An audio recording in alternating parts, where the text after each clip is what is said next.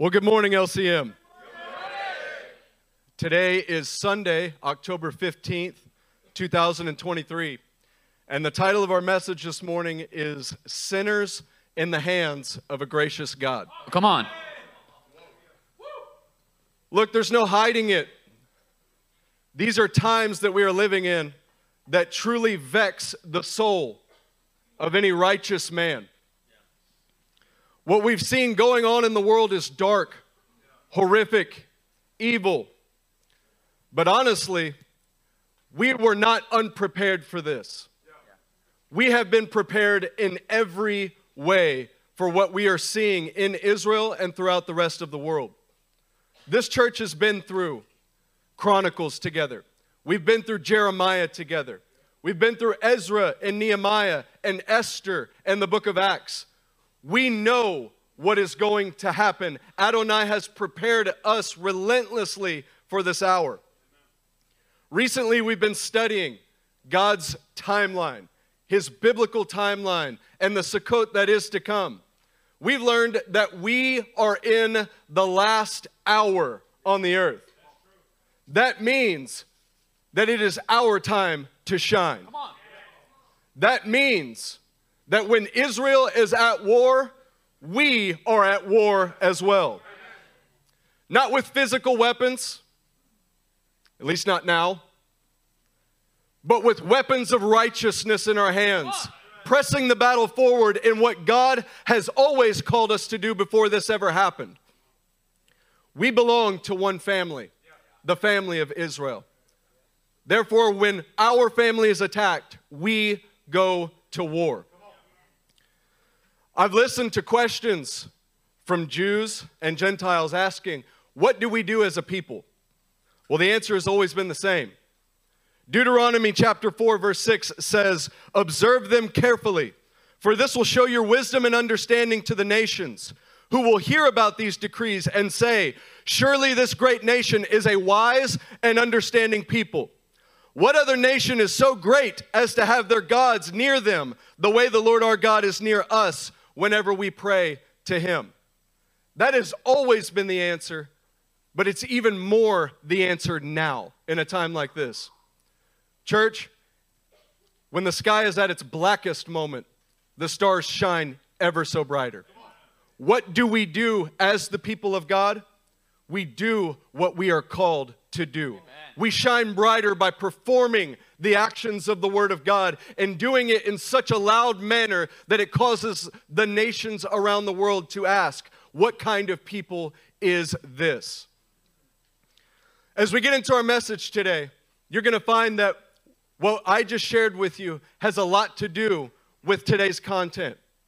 Today, we are going to, our aim is to inspire you. Come on. To do what you do, to do what you're called to do, to do what you already do, but to do it even better and with more vigor and passion than never before. Our message is entitled Sinners in the Hands of a Gracious God.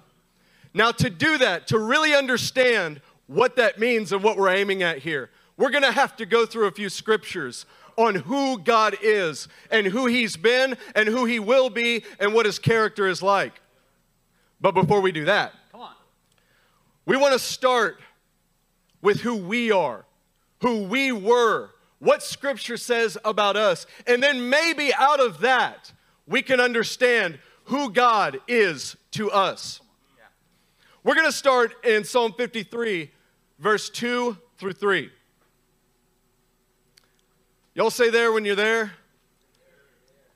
That's not everybody. There we go. Yeah. Verse 2 says, God looks down from heaven on the children of man to see if there are any who understand, who seek after God. They have all fallen away. Together, they have become corrupt. There is none who does good, not even one. Now, I know that this is a principle that we are all aware of, but it's not a principle that we think of often enough. the scripture unequivocally declares that there is no one who is righteous. There is no one who is sinless. But moreover, it says that we all together have become corrupt.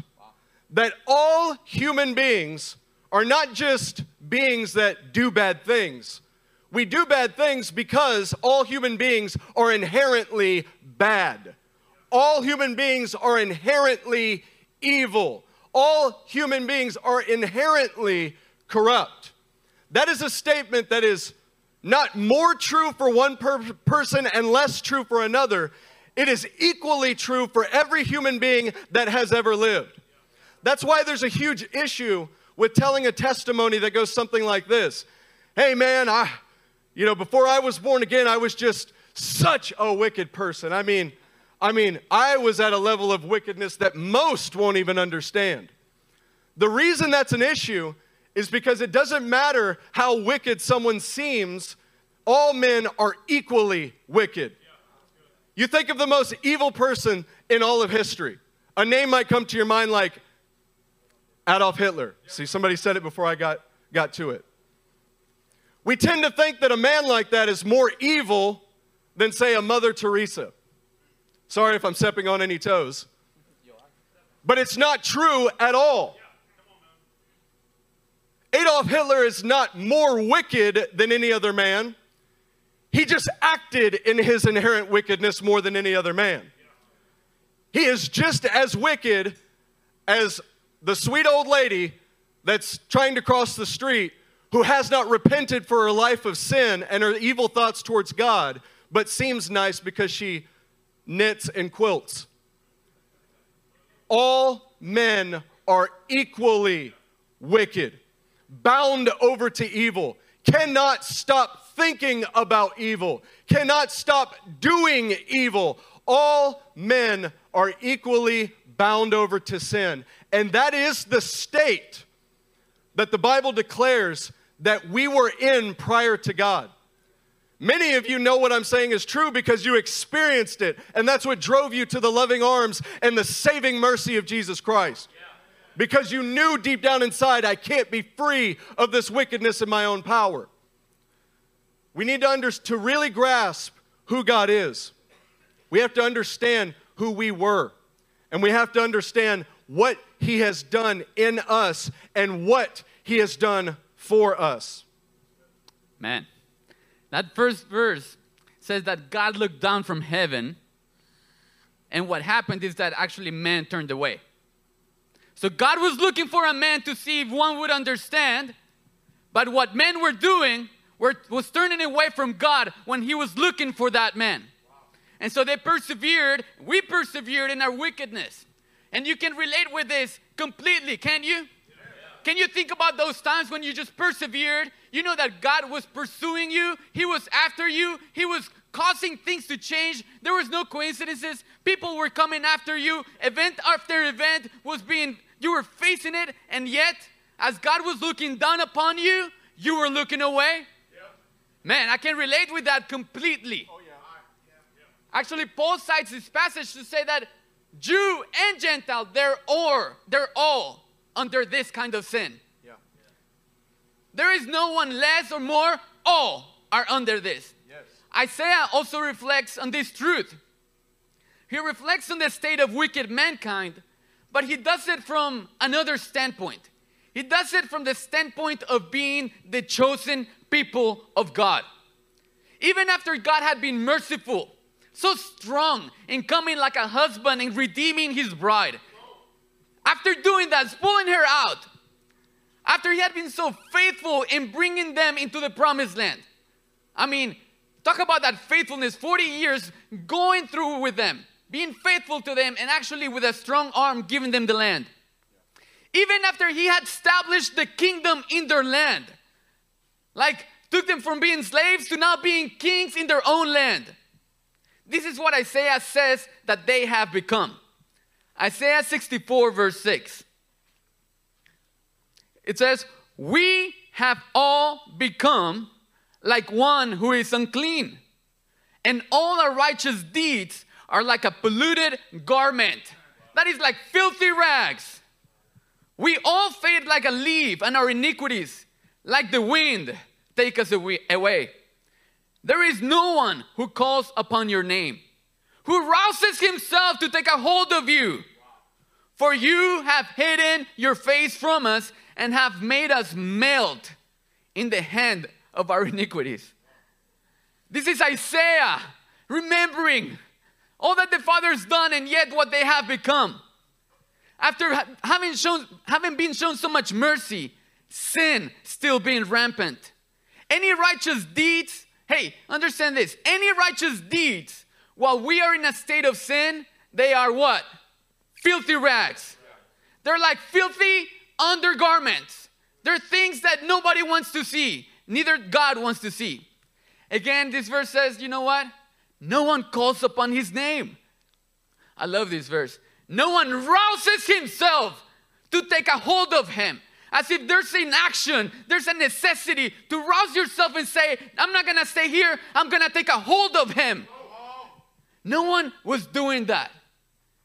The state, the wicked state of mankind, continuing through generations, even while the faithfulness of God had been shown over and over again. Isn't that crazy? Yeah. Isn't that sobering? Yeah. Well, verse 8 gives you a different kind of sobering. We're going to get to verse 8, but before we do, when you hear filthy garments, you should be thinking about last Sunday's message and the filthy garments of the priest becoming the wick that burns during Sukkot. But one thing you have to grasp with is why are man's best works like filthy rags? Why are they, why are they nothing? Why can't why can't people just outweigh sin with good, good deeds? Why can't they do that?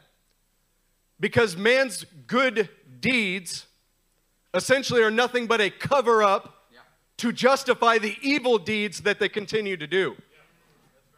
You see, if you take a leper, which I know most of you haven't seen a leper, those of you who have been in India and uh, Africa, you've seen a leper. If you take a leper and you place the leper right in front of this stage with his flesh rotting, pus oozing all over his body, completely corrupt, stench that you can smell from 50 feet away. And then you take that man and you try to cover him over with silk to hide that corrupt flesh. What's going to happen is that corrupt flesh is going to soil those silk garments and it's going to ruin those silk garments. You see, you cannot cover over with good deeds corrupt flesh. It's not possible. In fact, every man who is not in Christ and is still a sinner, the good deeds that he thinks he's doing are just an attempt to justify himself and get God to not look at his wicked deeds. Therefore, every good deed done in that manner is done in pride before God. I don't need a Savior. I am good on my own. Look at the good deeds I can do. That is just silk covering corrupt flesh. And you, you, we may think that this is the past life, right? I mean, I can relate with this BC, right? Before yeah. Christ. I can remember the many thousand times that in my own sin, I tried to do something good because I knew the bad that I was doing. So I tried to balance it. But it's not, it doesn't stay back there. You've seen, when do you get more zealous? Well, I get more zealous. If you see me zealous, ask me, hey, bro, what, everything is okay? Because when I get more zealous, it may be because I'm trying to cover up things that have been in my heart, right? It doesn't stay there. It doesn't stay past life. We have to wrestle with the wicked state of mankind today. So now have we grasped with the depravity of man? Oh, Do we feel that weight? Good. As Elder Charlie usually says, it's time to pull up now, brother. In that same verse, in Isaiah 64, in that same line of thought, in understanding the total depraved nature of not just all men, Israel, the ones who were chosen and received the most significant acts of devotion from the hand of, of Yahweh and Adonai that there ever was, if they are depraved, if they are still in sin, whew. But in that line of thought, listen to what verse 8 says. But now, but now, O Lord, you are our Father. By the way, never believe the lie that the Older Testament doesn't relate to Adonai as a father. But now, O Lord, you are our Father. We are the clay, and you are our potter. We are all the work of your hand. Be not so terribly angry, O Lord, and remember not iniquity forever. Behold, please look, we are all your people. Your holy cities have become a wilderness. Zion has become a wilderness. Jerusalem, a desolation. Our holy and beautiful house where our fathers praised you has been burned by fire, and all of our pleasant places have become ruins. You see, it is in this moment of recognition of the true state of all humanity. That Isaiah can see the work of God in his hand in reforming the nation the entire time. In the light of the weakness of Israel, in light of the failure of Israel, Isaiah is looking up and saying, We have failed, but you have not failed, Adonai. You are a faithful God. You are a father. You are a potter, and we are all the work of your hands. It is the understanding of Isaiah after grappling with his own condition and the condition of his nation. It is his understanding that God is the one who has formed us all, and we are at his mercy. And we are still here because He has been good to form us. He has been faithful to shape us, even though we had nothing in and of ourselves that deserved any of it at all. Boy, think about the character of our God for a second. Most of us, if a, co- if a coworker, you know, brings coffee for the rest of the office and forgets you, whew, It's on. yeah, you'll be picking a fight with them over something that they didn't do right, and you're not even concerned with what they didn't do right. You're still mad about the coffee incidents, hmm. incident. You see, God has a character that we cannot fathom. He has a character that we can't understand in our finite ability to interact with God as a perfect, infinite being. We cannot fathom the faithfulness of God on that level because we don't have it in and of ourselves.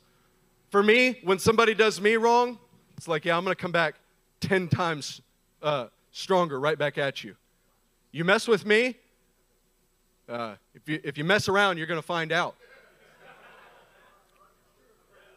You're going to find out why I don't pay for health insurance if you mess with me. But see, that's due to my wicked nature. And for me, trying to understand God's faithfulness, it is a little bit difficult to grasp because I don't see it in myself. I don't see that I am actually worthy to receive that kind of faithfulness. But it doesn't matter. It doesn't stop Adonai from being faithful because that's who he is. So Isaiah, in the same thought, in the same verse, he goes on proclaiming the wickedness of mankind, the wickedness of Israel, what they've been through. And in the same thought, he's able to juxtapose and say, But God, but God, you are our potter, but you are our father. But you know, even if I see wickedness inside of me, I know that I am in the hands of a perfect father, of a perfect potter, one that does not make mistakes, one will, that will work as much as it takes until he finds the perfect vessel that he was looking for. One father that will work on his children diligently, with all his heart, with all his strength, with whatever it takes. If it takes comfort, if it takes encouragement, if it takes discipline, if it takes complete desolation, whatever it takes is gonna work until he sees his sons edified and radiant like he wants them to be. You can have those two thoughts in the same sentence, in the same verse. and that will give you an, uh, an appreciation for the character of God. We're elevating what is currently there. We just choose not to see it, the wickedness of mankind. But Isaiah, in the same verse, also elevates the faithfulness of our Father, and it causes us to see Him more clearly. This verse goes on. We read it in verse 10. It says, Zion has become a wilderness, Jerusalem a desolation. But we can also see the hope of the prophet Isaiah as well, can you not? Yes. So today, you're gonna stand up right now and we're gonna pray for Zion. We're gonna pray for Jerusalem. We're gonna pray for the people that He has chosen. We're gonna pray for that which you cannot see yet, but you will see in the future. We're gonna stand with God and His purposes. So, Father of glory, today we lift our cry to you because you are faithful, because you are the one who calls the end from the beginning, and not only that, you work to make it happen. Your faithfulness stands to the heavens. Father, your glory to the clouds. You are the one that has redeemed your people. You are the one that has established them. You are the one that chose them. They didn't even choose themselves. So, right now, we ask you, Father, not only that you would protect them, but that you would give them a heart that does not rely on their own arm, but that they rely on the arm of you, Almighty God, Father. We pray for your people. Redeem again. Show them your face. Shine the light of your face upon them and cause them to be established in the land that you promised their father Abraham. In the name of Yeshua, we pray.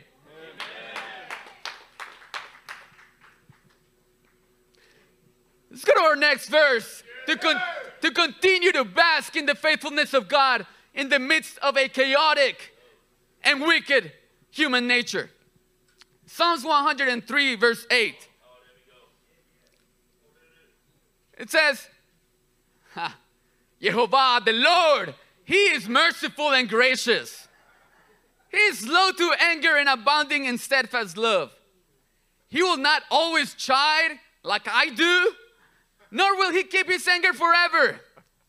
He does not deal with us according to our sins, nor repay us according to our iniquities. Man, think about it. Think about how merciful and gracious the Father has been to you. And how many times you should have been repaid so much heavier. Sometimes you weren't even repaid. Let's just put it that way. There was simply no, you did not have to repay. You know what? Because if you had had to repay everything that you had done, then Yeshua's sacrifice would have been nullified. He paid for you. And in that justice, He also forgave you. He said he would not always chide or keep his anger forever because his anger is purposeful. His anger is not just a, a, a, blast of wrath of a man that cannot contain himself. His anger causes change in his people. His anger is aimed towards the restoration, the comfort, and the glorification of his people. He does not deal with us according to our sins. He doesn't.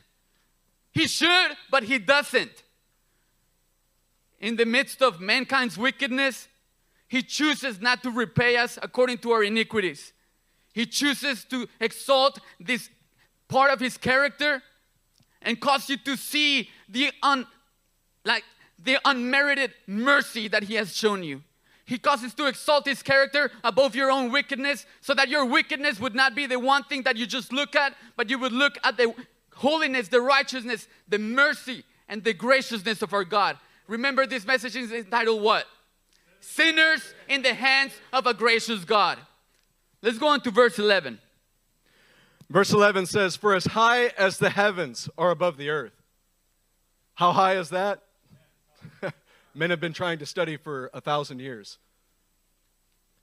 So great is his steadfast love towards those who fear him. Notice it doesn't say towards those who are perfect. Oh, yeah. That's kind of the comforting thing with understanding that we are all equally, de- well, we were all equally depraved. The comforting thing about it is, is we can understand that's what I was. And this is what I'm moving towards. It doesn't have to be a shock to you that you were wicked. And it doesn't have to be a shock to you that you are still in need of transformation. But his love is towards those who what? Fear him. Fear him. Those that have a righteous fear of God, who are afraid of disappointing him, and who are afraid of rebelling. That's all of us in this room. As far as the east is from the west, so far does he remove our transgressions from us. You need to think about that statement for a second. As Christians, we've grown up our whole lives believing, oh, well, Jesus paid it all, Jesus paid it all, and we kind of take it for granted what we've received from the powerful hand of Adonai. You got to understand something that God doesn't just choose to overlook your sin. He doesn't just choose to not punish you.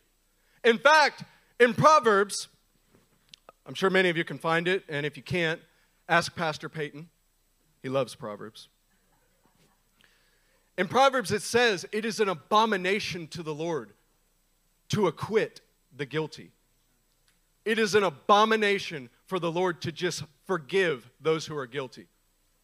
So, how can God be both just, to be both righteous and perfect, but also forgive us who are guilty? How is that even possible?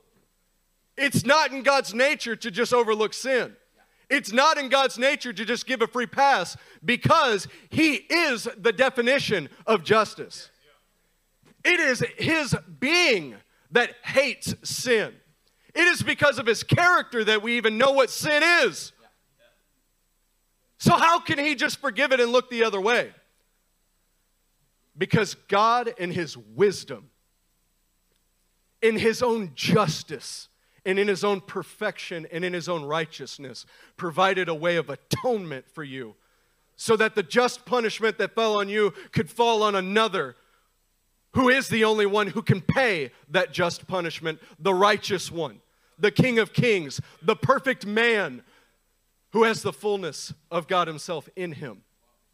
That's how God can look the other way. When you understand that, can you not marvel at the wisdom of God and what He's done for His people? Can you not marvel in his justice that it took the perfect man, Jesus Christ, to pay your sacrifice, and God sustained him with his hand so that he could pay your sacrifice? Oh, what an incredible sovereign God we serve. What a faithful and merciful and loving and gracious God we are in the hands of. This truly shows that none of us are great in and of ourselves. It shows that we are in the hands of a God who is the highest God and he, there is none like him. That he demonstrates his deeds on the earth through what he performs for his saints, and that is us, and that is Israel. For as high as the heavens are above the earth, so great is his steadfast love, his ongoing love, his chesed, his kindness, his ever loving kindness. Verse 13 goes on to say, As a father shows compassion to his children, so the Lord shows compassion to those who fear him. For he knows our frame, he remembers that we are dust. As for man, his days are like grass, he flourishes like a flower of the field. For the wind passes over it, and it's gone, and its place it knows no more. But the steadfast love of the Lord is from everlasting to everlasting on those who fear him, and his righteousness to children's children, to those who keep his covenant and remember to do his commandments. The great thing about God is that he knows who he is. He is a father who shows compassion to his children. The question for us is he knows what he's working with. He, know, he, is, he knows he's the potter and He knows you are clay. He knows He's a father and He knows that you are flesh. He knows what He is working with. The question is do you know who's working in you? If he, he, he knows exactly who he is and he remembers that you are but dust. He remembers that, he knows it. He's never escaped his mind. He's fully aware of your complications, of your pride, of your inabilities. He's fully aware, aware of all that.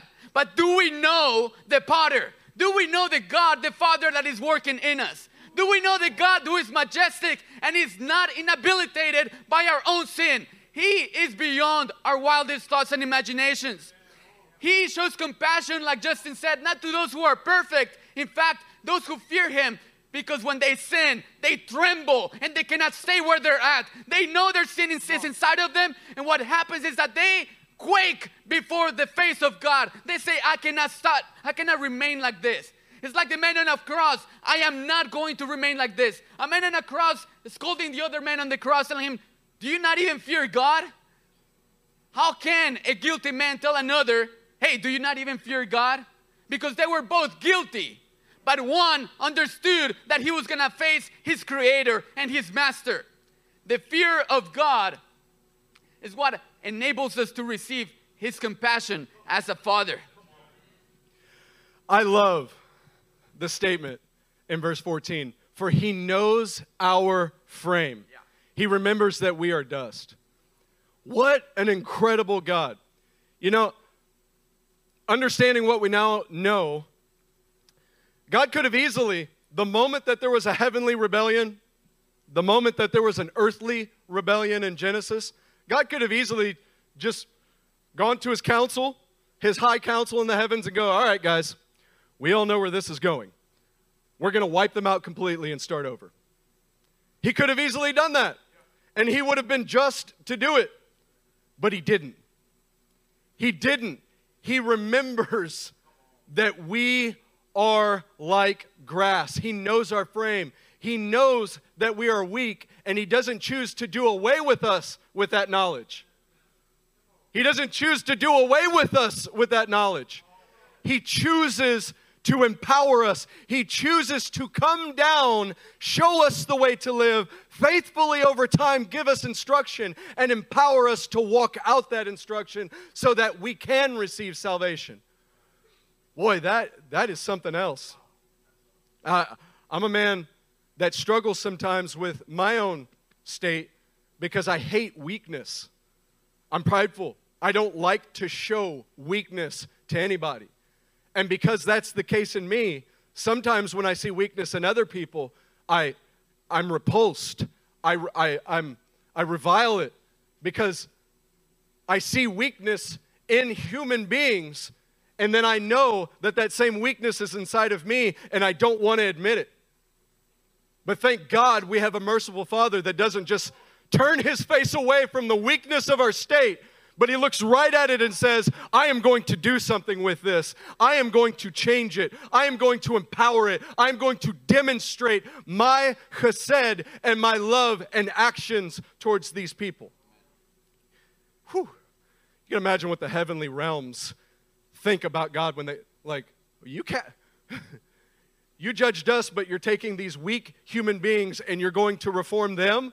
What kind of God is this? That's what Ephesians 3 is all about, demonstrating his manifold wisdom to the higher powers in the heavenly realms. See, God is such a great God that we serve. Isaiah 42, verse 6 says, I am the Lord. I am Yahweh.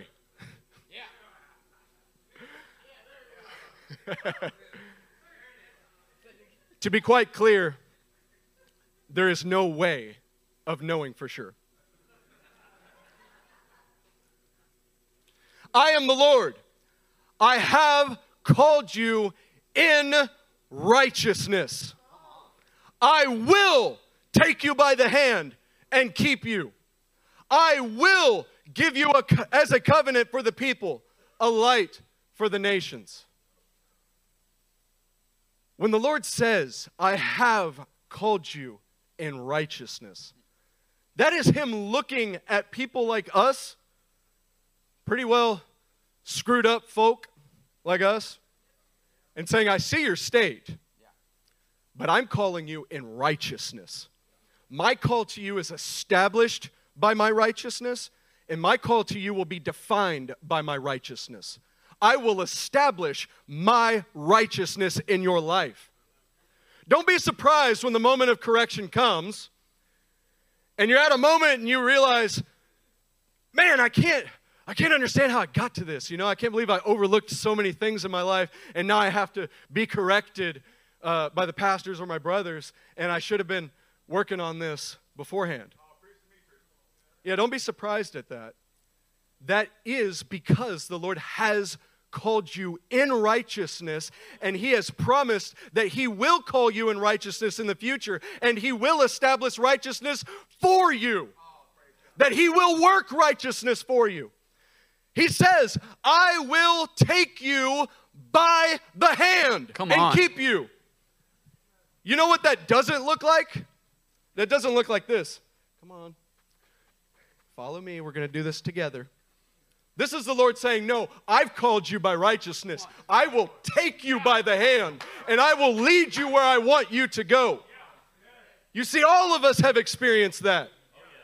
All of us have experienced the Romanian proverb a kick in the pants is a step in the right direction. And it doesn't mean that you're a failure, it doesn't mean that you're rejected by God. What it does mean that he's demonstrating his faithfulness over you, that he will take you by the hand, even though sometimes you may want to go in a different direction. You see, our God is powerful and sovereign, and He is faithful to keep us even when we don't want to be kept some, sometimes. We don't want to be kept sometimes. Our God will overpower in the moment, and He has a very awesome fatherly way of looking at you and saying, Hey, I see where you're at right now. Even though you have felt distant from me in, in the last week, even though you felt distant from me in the last two weeks, I still am your father and I have not forgotten about you. In fact, I'm going to pull you in the right direction right now. Those are those moments in worship where you felt like everything is off, and then all of a sudden the overwhelming presence of God so enraptures you that you are filled with the testimony of God in that moment, and you remember everything He's ever done for you, and it becomes reality in that moment. That is God taking you by the hand. Man, what God do we serve? We are, it's a theological uh, discussion for another time, but sinners in the hands of a gracious God. Come on. What he's proven himself to us over and over. And what that tells us is that he's going to keep proving himself to us, that he is going to keep. Uh, he's going to keep grabbing us by the hand and leading us where we need to go. This, this verse, Isaiah 42, was originally spoken to the servant Israel, Yeah. but it was also spoken about Messiah Yeshua. And it's also spoken about anyone who is in Messiah Yeshua. Like my brother was saying, have we sometimes been so overwhelmed by our stumblings that we, re- we don't realize that He's stretching out His hand to pull us and to hold us and to take us, to show us the way? What's crazier than this is that He doesn't stop there. He says, I will give you. Not only am I pulling you out of the out of the pitiful state that you're at, I am gonna give you, I'm gonna make you into such a being that I am going to give you as a covenant for the peoples. I'm not just gonna pull you to my side, I am gonna make you to who I am, and I'm gonna make you into a light to the nations. So he takes wickedness and turns them into righteousness. He takes darkness and turns them into light. He takes filthy garments and makes them clean and radiant garments. Our Father, we were talking about this yesterday. Our Father, it would have been great if He had just created us, boom, like that. Creation out of nowhere. In- in- tremendous miracle. But you know what a more incredible miracle is? That He could turn my wickedness into righteousness. That He can make me somebody that only knew how to do evil, that was completely captive to sin, and make me somebody that is not only free, but able to do what is righteous. He causes us to become much more than we have ever placed our sights on. We have thought that we have high expectations of, ourselves. We gotta think again. We gotta think again, and that is what this message is going to address in us today. Ephesians 2 will kind of recap a lot of what we've been talking about, and Adam kind of preached half of our message when he opened. Ephesians 2, Ephesians 2, starting in verse 1, it says, And you were dead in the trespasses of your sins, in which you once walked, following the course of this world, following the prince of the power of the earth, and the spirit that is now at work in the sons of disobedience, among whom we all once lived in the passions of our flesh, carrying out the desires of the body and the mind, and were by nature, by nature, children of wrath. He must have changed the nature if that's not what we are. Like the rest of mankind. This is what we did. This is what we were. This is how we lived. This is a renew this is an old man that has been transformed. The power of our Father is in the transformation that he's able to accomplish. It says verse 4, but God, being rich in mercy, because of the great love with which he loved us. Yeah, I don't think we, we, we meditate enough in, in that kind of love. Even when we were dead in our trespasses, made us alive together with Christ. By grace, say by grace. By grace. By grace you have been saved and raised us up with him. Wow, say it again. Raised us up with him and seated us with him in the heavenly places in Christ Jesus, so that in the coming ages he might show the immeasurable great riches of his grace in kindness towards us in Christ Jesus. That's a mouthful, isn't it? God displayed his nature. That's what he displayed. He doesn't deny himself. So when he acted on our favor, when he took our trespasses and made us alive, he displayed his character. He made us alive. But not only that, we got to wrestle with something right now. And it is the fact that he didn't just make us alive, he made us alive with him, with Christ. And not only that, he placed us with Christ in heavenly places. Now you may ask yourself, where is Christ right now? Like, if he raised us up, made us alive, lifted us up, and placed us with Christ in heavenly places, where is Christ? Can anybody tell me? He's at the right hand of who? He's at the right hand of the Father. So, and you can find myriad of passages on this topic. So he raised us up and placed us in Christ Jesus at the right hand of the Father. Is that where our position is? Is that where we live from? Is that where we should perceive reality from? Is that how we should engage with the world? Yes. It is. So God takes men who were dead in trespasses, not only makes them alive, causes them to live in Messiah, and brings them close, so close that they reign with Him at the right hand of the majesty on high. I don't think, and I'm telling you personally, I don't think that's how we live. I don't I think when we said that we're gonna raise up our expectations, it's because we don't live from heaven to earth in general. It's because we are clouded in our understanding. It's because when he said he sat us at the right hand of the Father in Christ Jesus, that is not uh, just theoretical language and an allegory to make you feel good about yourself. It's the state of the spirit man that is inside of you. You are seated with Christ in heavenly places. What does that mean to us? What does that mean to us when I face my own nature that is here on earth? What does that mean to me when I fall in trying to do good? When I give a bad example to my wife? What is that to me when, when I'm supposed to go to work with victory in mind because if he was raised from the dead and he's sitting at the right hand of the Father, how can I live a pitiful life going to work as if I'm just another fleshly human being that he has done nothing for? How can that be? I must have my mind renewed to know where I'm at, where I am seated. I must experience the heavenly places that He sat me with. I am. We are. We ought to raise up our expectations to the point that we live from heaven to earth and not experience reality just like any fleshly man. But wait, there's more.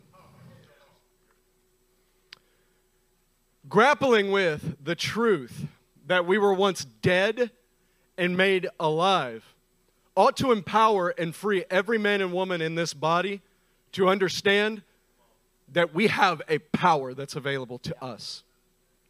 You see, it's one thing to create something out of nothing.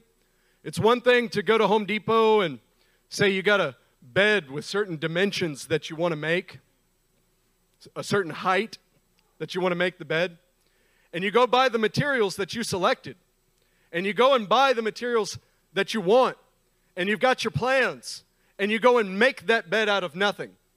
That's one thing. It's another thing entirely to take something that was already done wrong and remake it into something that's useful. It's one thing to create something out of nothing. Jesus said, out of these stones, we can raise up children of Abraham. It's one thing to create something out of nothing, it's another thing entirely to take something that is corrupted, deviant, rotten, and make it pure. We can have the leper in front of us, and we can all come together in our best works and clothe him with silk until the rottenness begins to seep through. But God looks at the leper and says, Be clean. And the leper is clean in that moment, instantly pure of his disease. That is the power with which God has acted on your behalf. And that is the power you've experienced when you received your transformation into Christ. That's the power you receive on a daily basis when you are being transformed continually into His image. And that power is not just for no reason. Yeah. Verse 8 continues this thought and says, For by grace you have been saved through faith.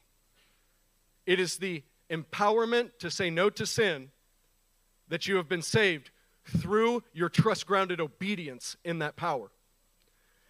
And this is not your own doing. Oh, praise God. I had nothing to do with this process. Already stated, I was wicked, not seeking God. And God came and demonstrated his power over me in a moment and changed me. I had a choice, but then again, I didn't have a choice. I only responded to the overwhelming, glorious, and holy power that was available in my bedroom when I was 17 years old. And this is not your own doing, it is the gift of God, not as a result of works, so that no one may boast. No one will boast over God and say, I did this by my own strength. He has made that very plain. But, verse 10 says, For we are his workmanship. Hallelujah. Created in Christ Jesus to do good works, which God prepared beforehand, beforehand, that we should walk in them. You see, it was beforehand that God created you and recreated you. It was beforehand that He already knew the good works that He created you for. Not only were we recipients of the mighty grace of God and the loving character of God, we also are given very specific tasks that are entrusted to each and every one of us. What an amazing God we have that He has hand selected a man like Ray from the Philippines. And He has hand selected a man like Memo from Mexico. And He has hand selected a man like Nolan, which we think Nolan probably originated from England at some, some point. The fact that he can call all of us and change our lives and then give each one of us specific works is an overwhelming testimony of what kind of God that we have. You see it, we know it's not our works or workmanship, but it is His workmanship that He's aiming at in us. That is the expressed goal of all of God's faithfulness towards His people, is that we enter into the workmanship that He has for us. Amen. Remember, He is the potter, He is the Father. His workmanship was created for good works. He is our creator. Therefore, we owe him everything in that sense. But he's also a redeemer, so he has a twofold claim on our lives that we owe him the good works that he died to redeem us for. See, it's not works alone that reflect our delicate and fragile nature, but works that reflect the power and character of our Creator because He is empowering and enabling us to do them. He has given us specific works that He called in advance. And think of how glorious it is. When God calls His shot and says, I'm going to call Jaron, and I've, I'm going to tell the heavens what Jaron is called to do. And Jaron doesn't know it yet. He's in rebellion, but I'm going to change him and then empower him to walk in the works that I've already set before him. That is a powerful God. That is an amazing God. Come on. Let's speak a little bit about those works. The works that He prepared in advance for us to do, they're not self determined. They're not, they should not be able to be accomplished by your own strength. Yeshua spoke about these works, and we're going to grasp what these, kind, what these works look like. John 14, verse 9. It says, Jesus said to him, Have I been with you so long, and you still did not know me, Philip? Whoever has seen me has seen the Father. How can you say, Show us the Father? Do you not believe that I am in the Father and the Father is in me? The words that I say to you, I do not speak on my own authority, but hear this, but the Father who dwells in me does his works. Believe me that I am in the Father and the Father is in me, or else believe on account of the works themselves. Truly, truly, I say to you, whoever believes in me will also do the works that I do, and greater works than these will he do, because I am going to the Father. Yeshua here has rightly set the expectations for what those works look like. See, the temptation is that because you know that he is worthy. Is he worthy? He's worthy. He's so worthy that he deserves 100% of every breath, every bit of energy that you have, every thought, every imagination, every pursuit, every dream. Even when you think you're resting, you're not. Even when you think you're just sleeping, you're not. You're giving him 100% of the life that he chose to give you. He is worthy. But more than that, if we focus on what your own strength can achieve, we miss the works that He prepared in advance for us to do. Yeshua Himself said something that is key about those works. He said, The Father who dwells in me does His works. That is, it is not my best effort, and we have learned about our best efforts, right? Are they enough? No, our best efforts are not enough. And by definition, if our best efforts are not enough, that means that we're looking for the Father to close the gap that our best efforts cannot achieve. My question that I'm asking myself and that I'm asking you is at what point did we lose track of that? At what point did I lose track of the fact that He is not calling me to do what is natural, what I'm capable of? He's not calling me just to wear, me, wear myself out and give my best effort and all my strength. He's calling me to what? To believe. He said that if that we are meant to do greater works than the ones that Yeshua did. How can that even be? Where did I lose track and lose my expectations of what the great works that He has prepared in advance for me to do, what they actually look like? You know this, don't you? You know that the church of the living God was was setting on earth to do greater works than even Yeshua himself could do. So, at what point do we start just living life thinking that we're fulfilling a little schedule and being good because we are not sinning? Being good because we're just simply working. The works that Yeshua did were works that the Father Himself empowered Him to do. And He set the expectations rightly for us. Are we gonna set our expectations rightly today? They are not simply lame, fleshly, hard work. They are the extreme supernatural. There are things that you cannot do on your own. There are things that Yeshua himself said that you would do that would be greater than what he did. Have you ever thought of your works like that? Have you ever set your expectations and your hope and your belief and your, all your energy to say, Father, I am giving you 100%, but I don't want just to see the fruit of my 100%. I know what my 100% can do. You know that the world gives 100% for a lot of things? I, I, I, I, I, They're I- out protesting over on Hillcroft. Exactly. I did research while I was in, in college. And you know those guys, they give 100% of their time. They lose families. they lose, they lose relationships. They give everything for that. That's not it. Giving 100% anybody can do when he's committed. Do you remember the message committed? Yeah. Was their commitment enough? No, no it was not. Yeah. We're not looking just for a fleshly demonstration of your commitment. We're looking for us to have expectations that say, Yeshua said, Greater works than these you will do, and I am gonna rise up to that. I am gonna rise to the expectations of my master. So, we're 55 minutes in. and honestly, it's the best 55 minutes we can ever experience just extolling the nature and virtue of God. Don't you already feel refreshed? That brings us to a clinch.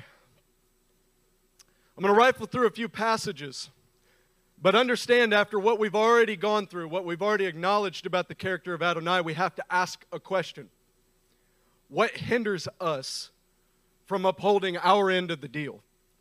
What stops us from good deeds? James 4:17 is a passage we are all familiar with. It says whoever knows the right thing to do and fails to do it, for him it is sin. That's a given. We understand and we hold to the truth that sin is not just a wrong action.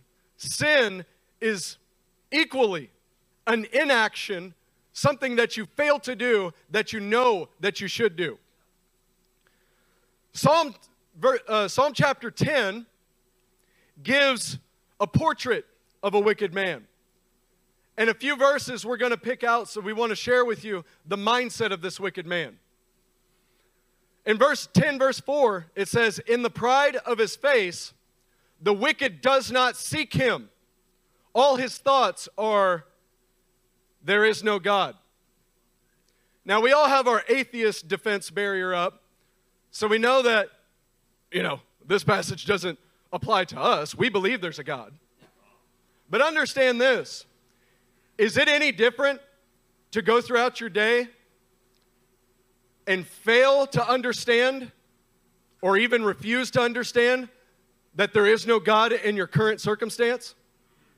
That there is no God present with you in that moment, that there is no God that's holding you accountable for what you do on a day to day basis? How about Psalm 10, verse 6? The wicked man, he says in his heart, I shall not be moved. Throughout all generations, I shall not meet adversity. Wow. This wicked man says, There is no God in my circumstance. There is no God in my present day to day actions, and I shall not be moved. I don't need to be moved. I don't need to do anything. I don't need to respond in any kind of way. Verse 11 of Psalm 10 goes on. He says in his heart, God has forgotten. He has hidden his face. He will never see it. So the wicked man continues and thinks that God has forgotten about his state, God has forgotten about what's required of him. God has hidden his face, and he will never see what the wicked man does or does not move. Essentially, the thought is I'm fine. I don't need to do anything. I'm great where I am right now. Nothing needs to change. I, you know, God's got it all taken care of. God is the one who does everything. God is the one who, who has changed me in the past. Therefore, I could be static and stationary, and I don't need to expect God to hold me accountable for it. Psalm 10, verse 13 says, Why does the wicked renounce God and say in his heart, You will not call to account? It is a wicked thought to think that God will not hold me account for what I am doing and for what I am not doing. I don't need to change.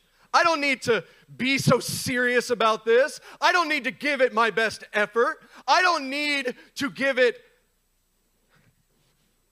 150% under the power and expected greater works that Jesus has for me. I don't need to be aiming for everything that the Lord has called. I could just, God will make it all happen.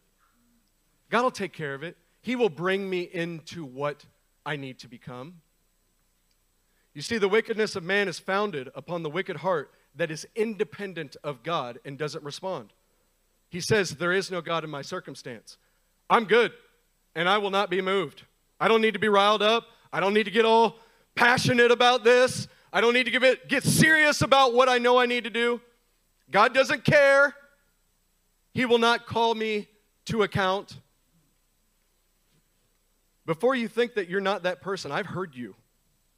I have heard you say things like that. Now, we don't need to worry. You know, God will take care of it. To what end is that statement being made? That we don't need to strive? That we don't need to advance the kingdom by force? That we don't need to call ourselves to account for everything that, that God wants us to do? Should we just be at ease knowing that eternity is on the horizon? Should we be men at ease knowing this is the last hour and we have deeds that God has called us to do?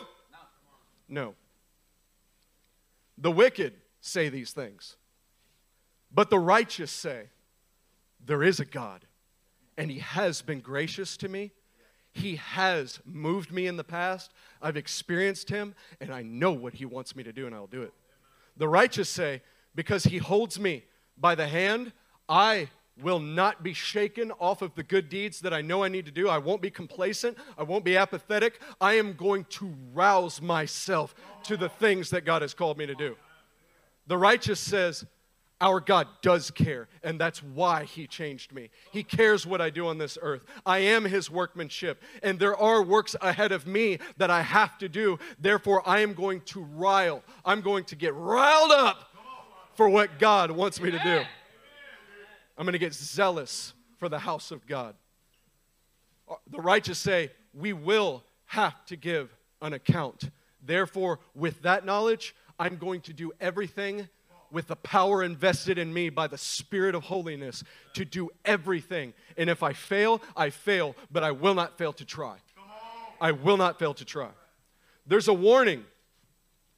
And understand, I'm, we, we intended to take a little bit more time on this section, but as you can see, we're fired up and we have somewhere we're going.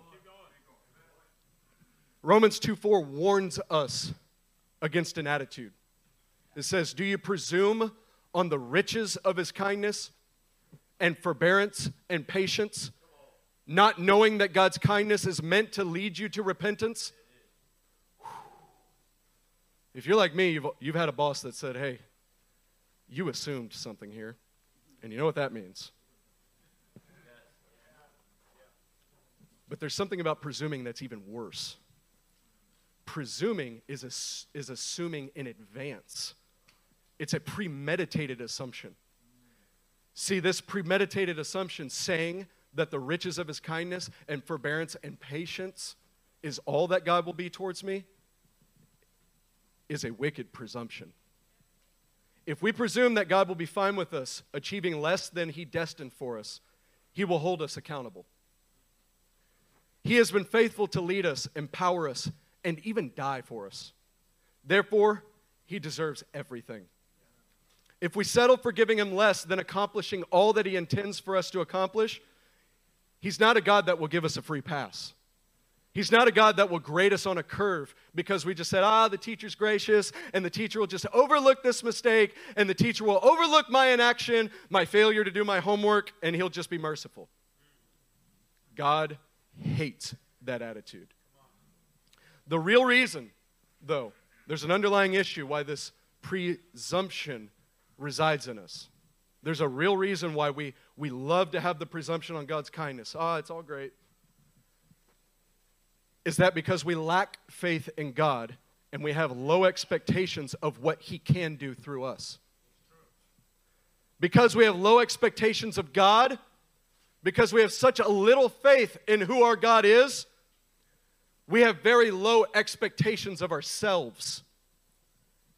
You see, when I when I'm just looking at my state and I'm failing to see the power of Adonai, it's impossible for me to have high expectations of myself because I don't actually think that I can perform it. I don't actually think that I can do it. I have this mindset that I'm going to fail anyway, so it doesn't matter. And by the way, oh, God's kind and He'll just forgive me in my unbelief. No, low expectations is a symptom of lack of faith in God. It's not a humble thing to say, well, I'm just so weak.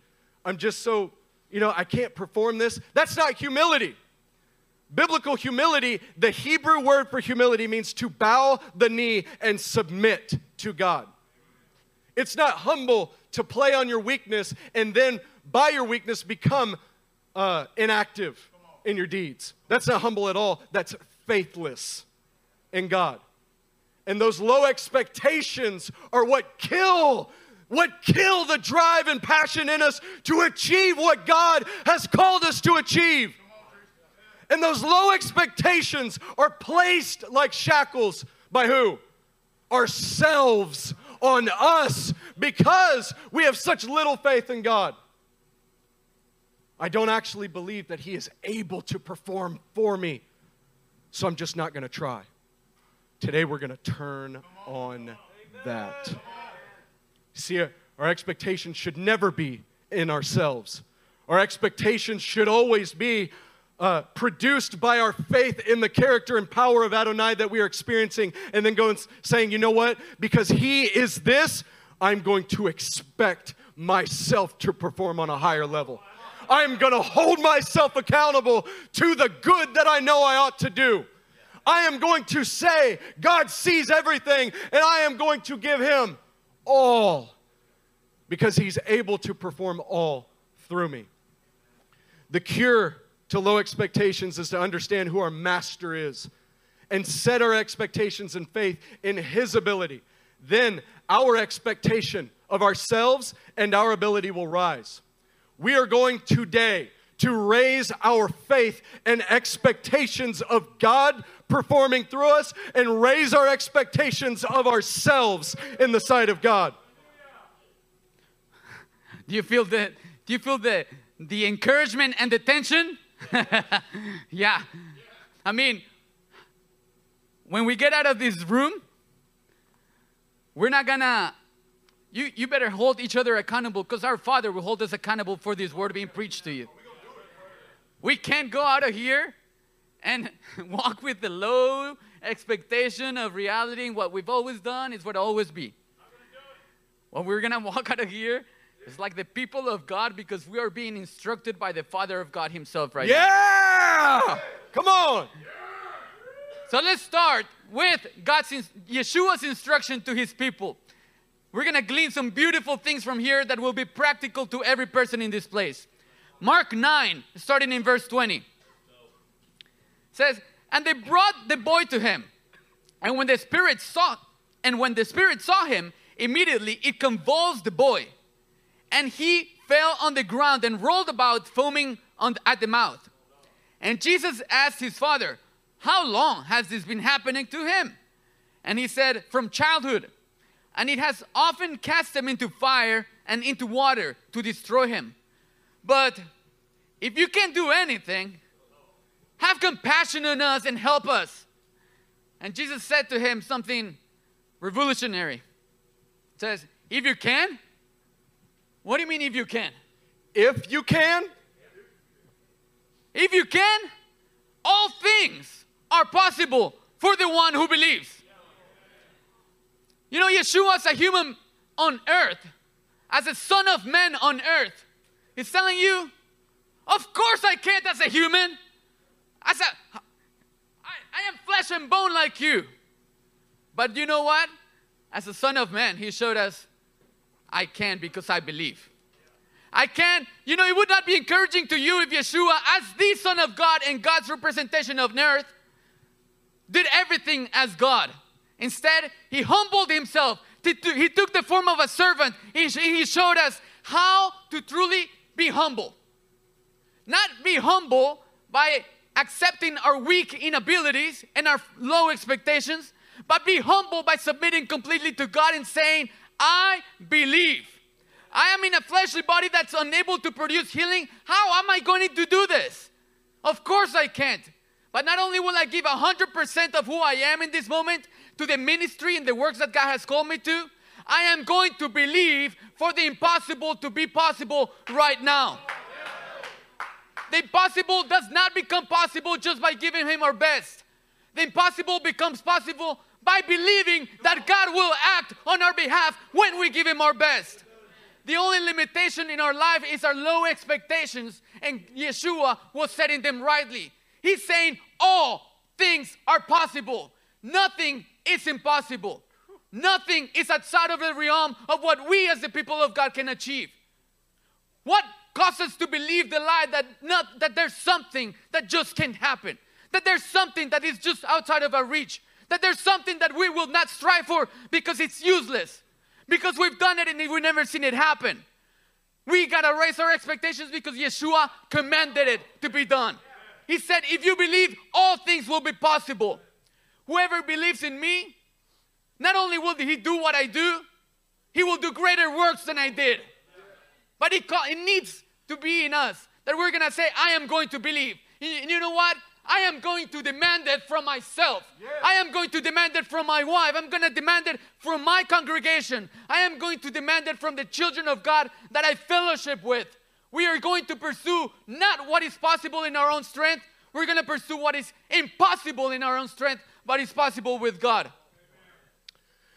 Look at what Paul says in Philippians 4 11 through 13. Not that I am speaking of being in need, for I have learned in whatever situation I am to be content. I know how to be brought low, and I know how to abound. In any and every circumstance, I have learned the secret of facing plenty and hunger, abundance and need. Don't miss it. I can do all things through him who strengthens me. He got the message. Paul got the message from Yeshua.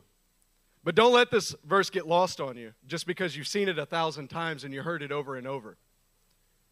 It says, I can do all things through him who strengthens me. Of course, we know that doesn't mean you can do whatever you want, but it means that everything God has called you to do, it's not an impossibility.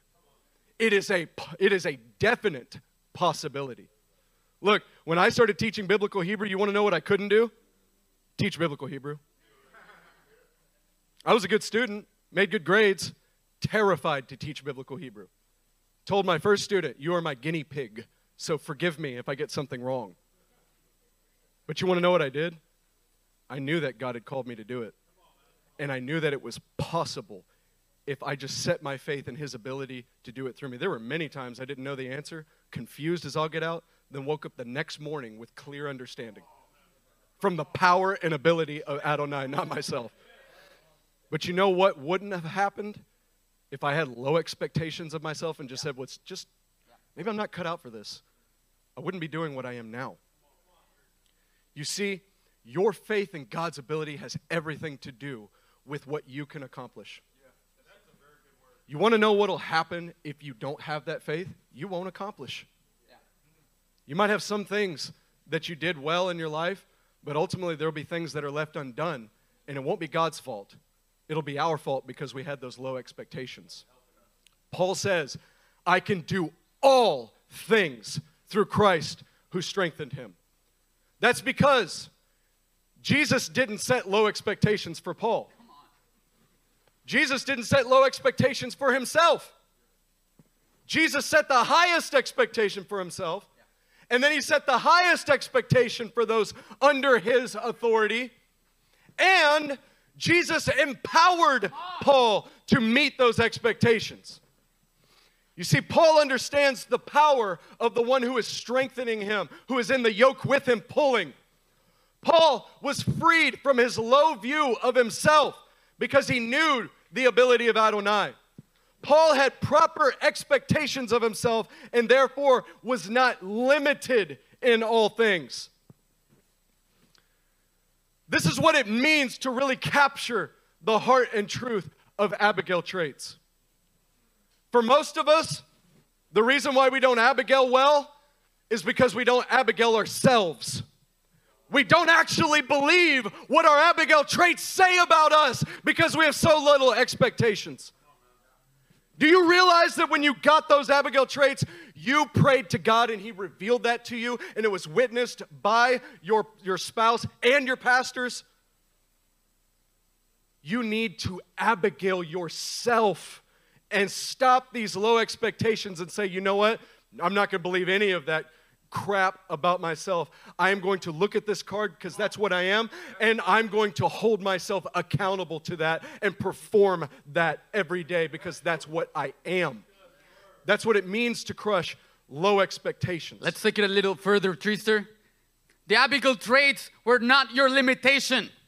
The Abigail traits were just the ability, helping you in the ability to think about yourself like God thinks about you. But God doesn't just think five things about you and forget about all the rest. Yeah, you got. My Abigail traits have always been from other people like bold, uh, you know, aggressive, things like that. And then I sat down with Bim and Linton one night at a Buffalo Wild Wings with a good old cold diet Miller. And they said, Hey, I want to give you five, five Abigail traits comforting, patient, uh, compassionate, meek, compassionate. I'm like, I've never heard that before. I thought I was defined to these five things that I had heard. From. No, no. Those five things are the start of what God has called you to be. Amen. And God increases it over time and over time as you keep growing in Him as you crush those expectations that you have for yourself and you begin to believe and expect what God expects for you, you grow and flourish in those Abigail traits. Oh, a man that is unhindered about the expectations that God has for him and his ability to accomplish them. He's also unhindered in the expectations that he has for those around him and what they can accomplish. He is not held back and he doesn't hold people back. He knows who he is, he knows who his father is, and he knows who his brothers are. Yeshua, Yeshua set the expectations rightly, far beyond what you could imagine. It's like, greater than these? What do you think? Right? He said them rightly. You can accomplish these on your own power. Paul took that message and said, I can accomplish everything through Christ who strengthens me. The beauty of it is that Christ was not a cruel man that just set the expectations high for you and didn't give you the power to accomplish it. That would have been messed up. No, Paul is speaking by his own experience that he could do all these things because Christ strengthened him. And so that man, receiving from his head the expectations and the empowerment to carry on these actions, he believes them, he takes them upon himself, he walks them out, he does all things. Yeshua said you would preach this gospel to everyone, and he did. He did to everyone. He expanded it all over the world. He believed what Yeshua said about him and he accomplished it. But it didn't stop with him. You know what he did after that? He told his disciples what the expectations were. He didn't, the expectations didn't stop with him. Let's go to Colossians 1, starting in verse 9. Look at Paul's expectations for his disciples. And so, from the day we, that we heard, we have not ceased to pray for you, asking that you may be filled with the knowledge of his will in all, all, all spiritual wisdom and understanding, so as to walk in a manner worthy of the Lord. Wow. Fully, not halfway or fully. mediocre. No, fully pleasing to him. Man, this part is the one that gets me the most. Bearing fruit in every, every. good work and increasing in the knowledge of God. Being strengthened with a little bit of power. Oh! Being strengthened with all power according to his glorious might. Man, for all endurance with patience, but but you know, kind of kind of sadly and you know, not really re- no, with all joy. Giving thanks to the Father who has qualified you to share in the inheritance of the saints in light. Paul, he took it from his master, from Yeshua himself. Didn't just keep it to himself, he set the expectations rightly for those coming after him. This is an incredible statement of the expectations for us as, uh, as well. Filled with the knowledge of his will. Filled, not halfway, filled walking fully worthy of the Lord, fully pleasing to Him. That changes a little bit about my, my day.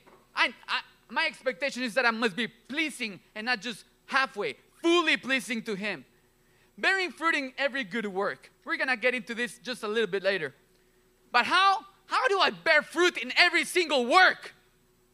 How do I increase in the knowledge of God continually? How do I become strengthened with His glorious might?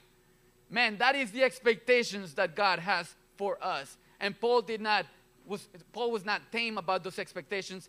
He set them for his disciples. So what we see is Jesus had proper expectations for himself. Therefore, he set proper expectations for his followers.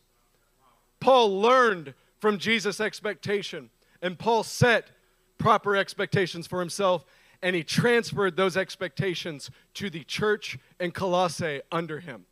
This is the natural flow of shalom when we have right expectations of ourselves. John 15, verse 7 through 8 says, If you abide in me and my words abide in you, ask whatever you wish, and it will be done for you.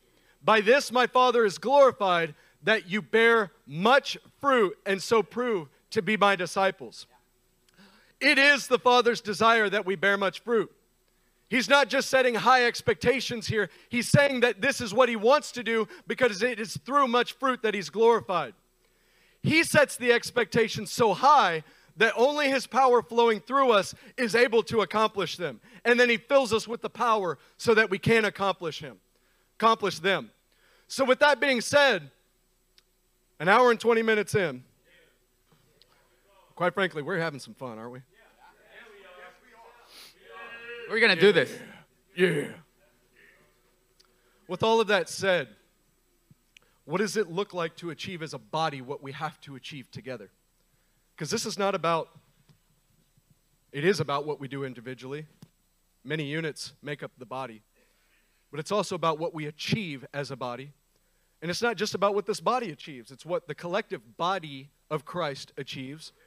And it's also about what the generations of the collective body achieve. So, how do we make sure that we are achieving everything that God has called us to do? We've already established it starts by setting the right expectations of ourselves. I don't expect from myself anything less than what God has called me to be. Of course, I'm going to fail. Of course, I'm going to get it wrong. I've already, we've already established the fact that he, when he found me, I was a dead, corrupted mass, and he's made me alive. Of course, I'm going to fail. But because my expectations are set in the proper place, I'm not going to stay in that failure and I'm not going to waste time grieving over it. I'm going to do the next right thing that I know must be done. I'm not going to expect failure, and I'm not going to accept ultimate failure in my life. And I'm not going to accept uh, inaction in my life because I know I don't want to presume on his kindness. I want to give him what he deserves.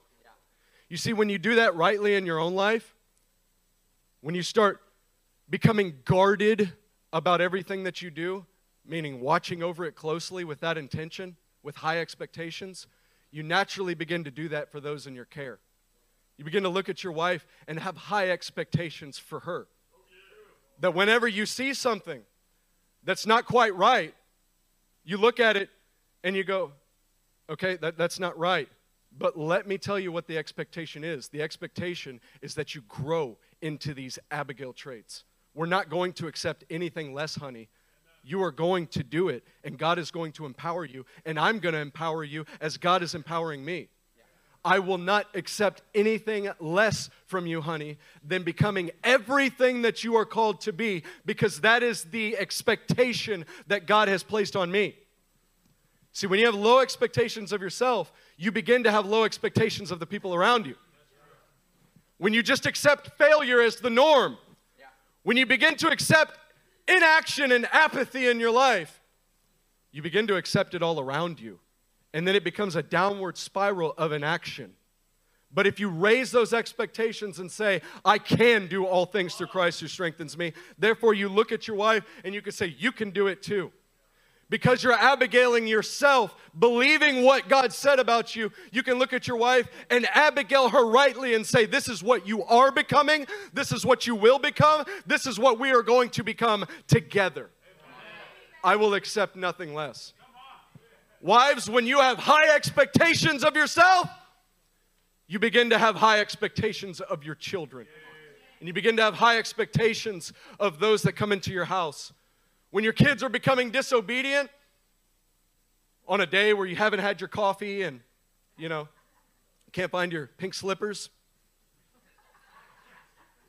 you don't just ignore it because it's a bad day. You look at what your kids are doing and say, I will not accept anything less because this is what God has called you. I have high expectations of myself, therefore, I have high expectations of you because you will accomplish what God said about you. Can you see how low expectations is the death of all of that? We need to cure that. Tristan, since we're talking about ladies right now, ladies, you are not only an essential, I mean, an extremely needed part of this ministry, of any ministry. When God created man, He created man, male, and female. And so when you're looking at your household, and Tristan nailed down the high expectations that as a husband he brings to his household, right? Yeshua set the expectations, he empowered the head of the household, the, the head of the household goes on and empowers his own household. And this continues on, just like we saw in the example of Peter. But what happens is that we become very narrow minded. Meaning, women in this place, you have done great. You have been doing great, and you in in in uh, shepherding the household that God has given you, being the mothers and the wives that God has called you to be. But what has become apparent to us also is that the Father is transforming even us further. And what that means is that women are not supposed to be just the mothers and the wives, but also the light of the world meaning your household does not constrain you. Yeah. Your Amen. household is not the capsule and where your ministry remains and that's all you do. What it looks like is that Graciela looks to the other woman that is in pain and needs help and she's willing to lay her own priorities even though her household needs help and she goes and ministers to that other woman. What that looks like is that women that have children stop just looking at their own lives as the as the climax of all that they could achieve and their households as the climax of all that they could achieve, and they pursue further because you are also the light of the world. You can see that there is a, a world that is in pain and in need of women that not only will not leave their assignment, their assignment is at home, their assignment is their husbands, but they don't give up the assignment as the light of God in, in, in a world that is in pain and full of evil. You have been called to much higher than that, and right now, we are setting your expectations high for you. And you know where they're gonna come from? They're gonna come from your husband. And you know where your husband is gonna take him from? From Yeshua himself. Yeah. That is what we're rising to be. See, husbands, whenever your wives are uh, ministering diligently and they text you and they say, I, uh, I need to go over to this lady's house because I'm going to share some scriptures with this other mother in the church, and I just can't do it because I got the kids with me and it's too difficult. I'm going to need you to take care of this weight for me. As men with high expectations, you can look at, at your wife and say, honey, you are able. I expect that you can do this because I, I expect that I can do this as well. When I am in the midst of the weight of ministry and so many things going on, I know that I am tired. I know that I'm running myself ragged, but I have a high expectation of what I can do because Christ is pouring into me, and therefore I know you can do it too, honey. You have the ability to do it. You just need to trust in Christ's power inside of you. I just don't know how I can get rid of these fears. I just don't know how I can get rid of, of my dislike from another person in the church. Yes, you can. Stop having low expectations of yourself and set them in the proper place. A good head, a good husband what a good husband does, let's just say husband right now. We call that a rosh We don't get a lot of laughs in the room.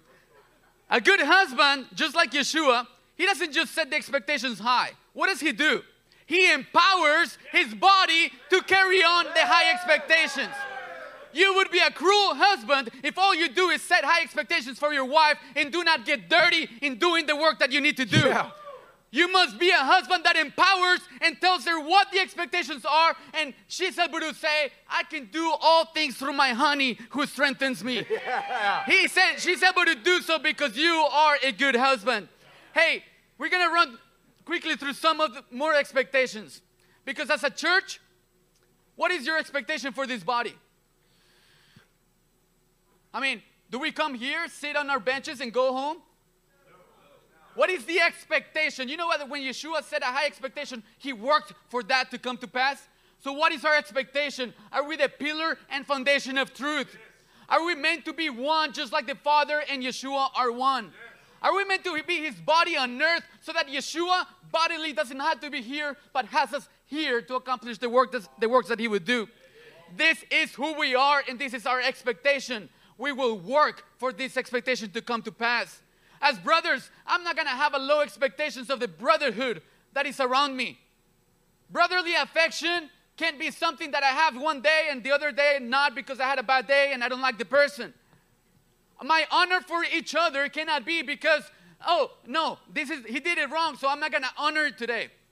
My honor for our for our brothers, our honor for each, each one has to come from the fact that the Father chose to honor us and we give him honor as well.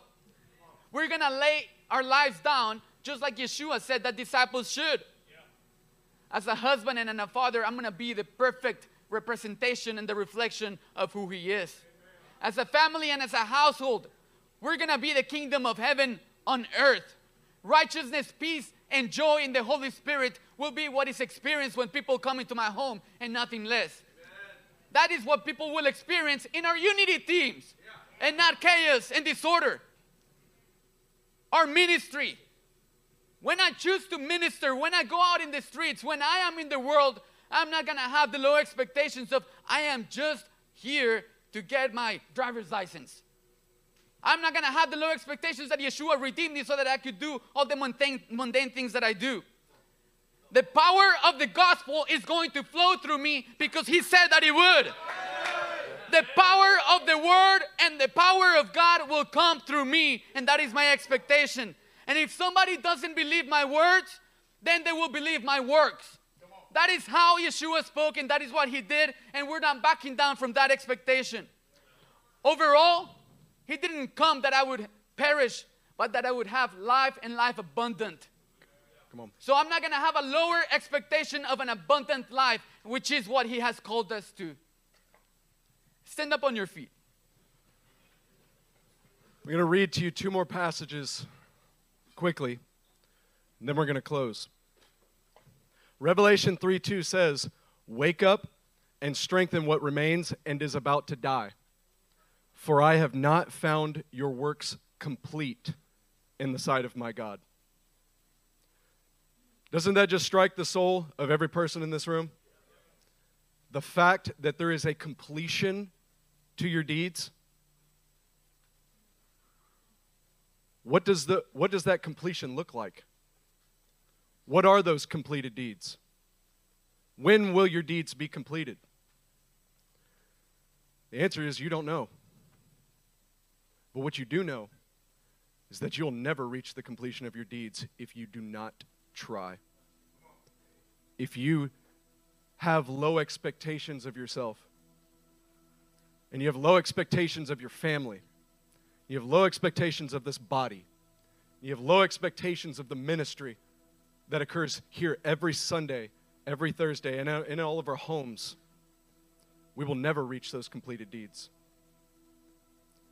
When I think about the completion of my deeds, it causes me to want it badly. I want to have said about me, like what is said about David that he fulfilled his purpose in his generation. See, when we understand this, when we, when we see the real enemy that's in our heart is our low expectations, causes us to want to rise past that and give Him our all. We know that our all is not enough. We know that. But our all is all that we can give. And in the end, when we've given it our all, then we'll realize that we have completed our deeds. We will not let fear of failure turn into failure to try. In fact, you have to fail over and over and over to succeed. It's the way it's always been. What we've learned today is that God can take a person who is weak and unskilled, a person that's faulty in every regard, but has the desire and zeal to achieve great things for the kingdom, and God can empower that man to win. God can make that enough, and God can complete that man. Ephesians 3:14 through 21 says, "For this reason I bow my knees before the Father, from whom every family in heaven and on earth is named, that according to the riches of his glory he may grant you to be strengthened with power through his spirit in your inner being." Why is Paul reminding us of that? It's because we don't often understand the riches of his glory, and we don't often understand his strength and power that is available to us. He's praying that we can understand the riches of His ability so that we can be strengthened with power in our inner being because it doesn't come naturally to us. Verse 17 says, So that Christ may dwell in your hearts through faith, that you, being rooted and grounded in love, may have the strength to comprehend with all saints what is the breadth and length and height and depth and to know the love of Christ that surpasses knowledge. Again, why do we need to know that? Why do we need to be reminded? It's because we have so little ex- low expectations of ourselves. We don't see ourselves worthy recipients of His love. We don't understand the love and empowerment that He's given us because we have so little, so low expectations of ourselves. Now, to Him who is able to do far, far more abundantly than all that we ask or think, according to the power at work within us. To him be glory in the church and in Christ Jesus throughout all generations, forever and amen. As you respond today, we're not looking for a teary response. That's not it at all. What we're looking for is inspiration and understanding that we haven't even begun to think or imagine all that Christ will accomplish through us. We haven't even begun to think of everything that God would do through our wives. We haven't even begun to think what God will do through our children. As we get into His presence, let your low expectations of the Lord and yourself die today. Hold yourself accountable to the expectation that He has set on you. And come and magnify the name of the Lord in all of His power and ability because that is what gives you the ability and strength to perform mighty deeds of valor on this earth. As you worship, as you praise, as you lift up your voices with joy, we're going to raise our heads up high, church. Mighty God, we love you. You are the one with power. You are the one with glory. You are the majestic one. Lord, we respond to your word now. Lord, we say, crush our low expectations and name.